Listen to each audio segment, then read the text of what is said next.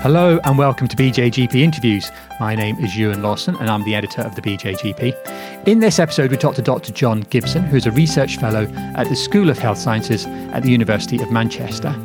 And the paper is Primary Care Workforce Composition and Population Professional and System Outcomes, a retrospective cross sectional analysis. Now, we all know that there's a significant GP workforce crisis uh, in the UK. And um, but what we don't know yet is the impact of other. We don't know very well the impact of other healthcare professionals on outcomes. And there's very little evidence in and around this. Well, that paper certainly helps that. And I started by asking John to tell us a little bit more about the most recent workforce figures and how they fit in, and then to tell us a little bit more about what they did in this study. The latest primary care workforce figures were actually released uh, quite recently, and these are for as at the 31st of March 2022.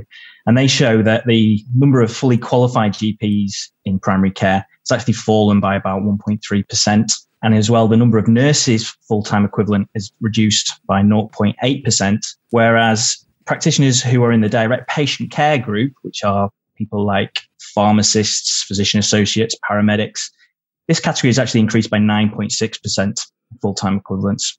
So, what we're seeing is the number of GPs remaining fairly static or even reducing uh, in certain quarters.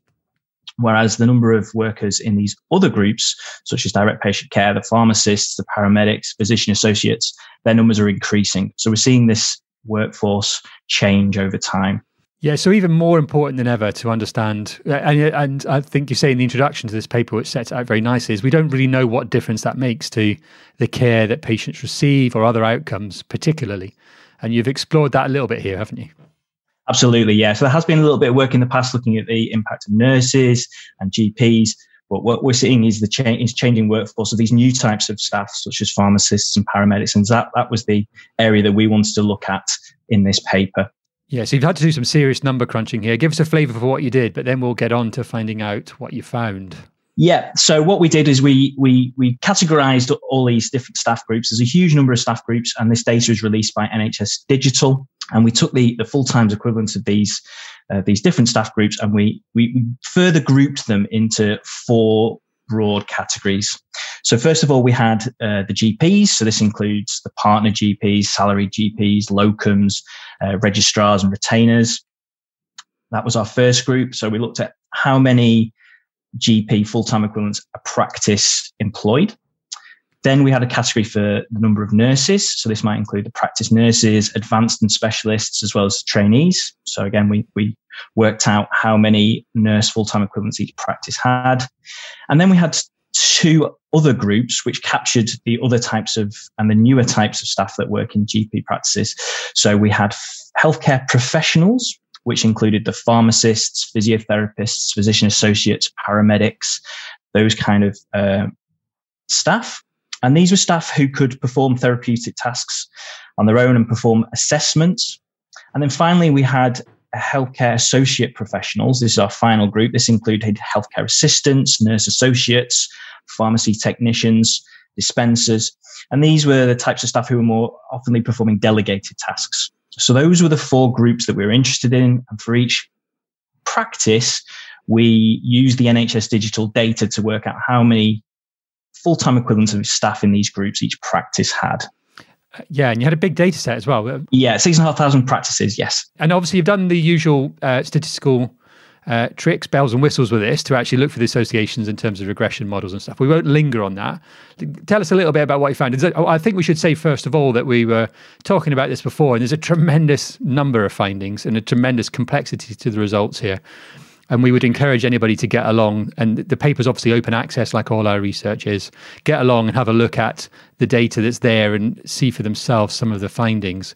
But we can certainly give an indication of some of the some of the interesting results that have come out of this, John. Absolutely, yeah. And so table three in, in the paper is, is where you want to look at for the results. And we were really interested in, look, in exploring as many outcomes as, as possible because really these are new types of workers, new types of staff. There has been fairly limited amount of research in the past uh, on, on the effects of, of these new types of staff. So we really wanted to take a broad look at what might be happening in, in, in general practice as the workforce changes. So we were looking at um, practice activity. So we were looking at the uh, time. So from the GP patient survey, we had data on the time a patient has last seen their GP or last had an appointment with a nurse.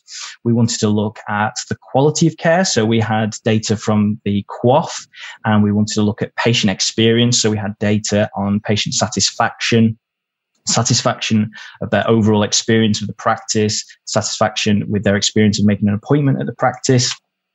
We wanted to look at prescribing activity. So we had data on the, the, the total amounts of pre- prescription that a practice performs per thousand patients. Um, a little bit on the sort of quality of prescribing. So we wanted to look at the percentage of narrow spectrum antibiotics to the total amount of antibiotics prescribed at the practice.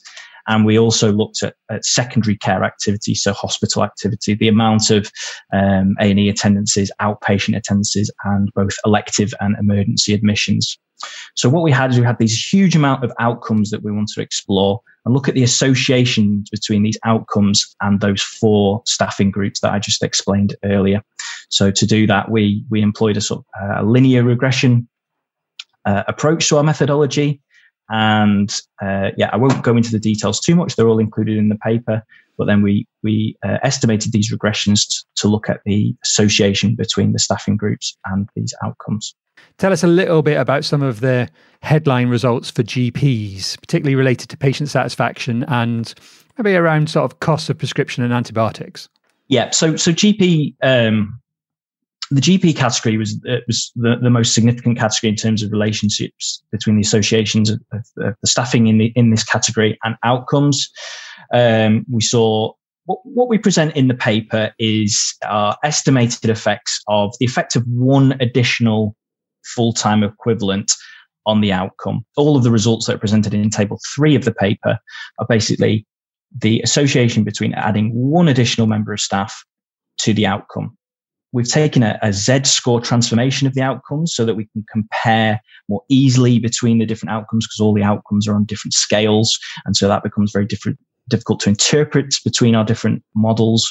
For the moment, what we found is that an additional full time equivalent uh, general practitioner leads to uh, higher QOF score, more patient satisfaction, uh, higher level of GP job satisfaction as well. So in the practices that employ more GPs, GP satisfaction in those practices is, is in fact higher. A reduced amount of time for patients to wait between seeing their GP and uh, a, in fact a lower use of narrow spectrum antibiotics.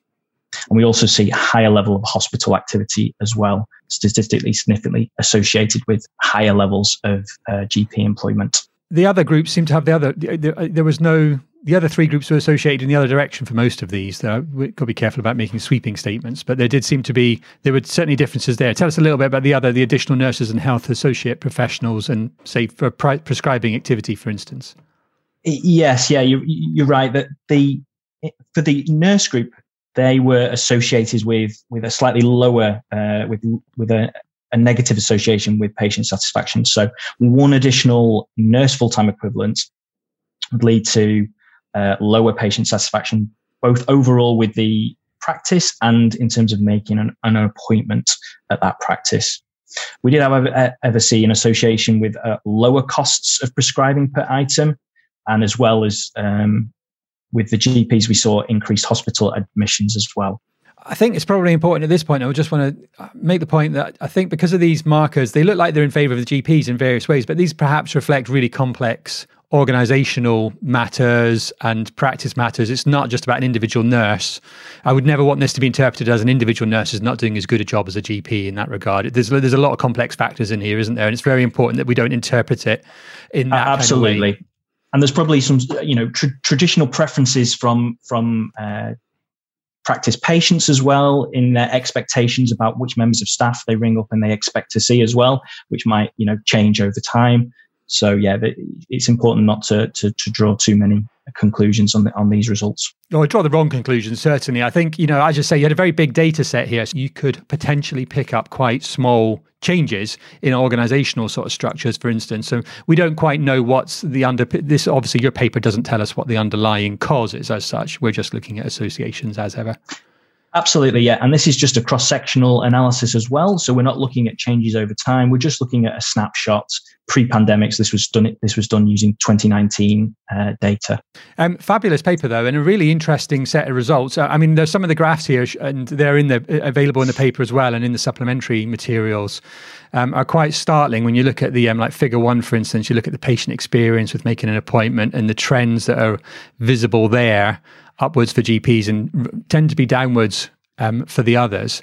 Um, what are you particularly pleased about with this study, and what what do you think um, are the important areas for us to look at for this to look at next?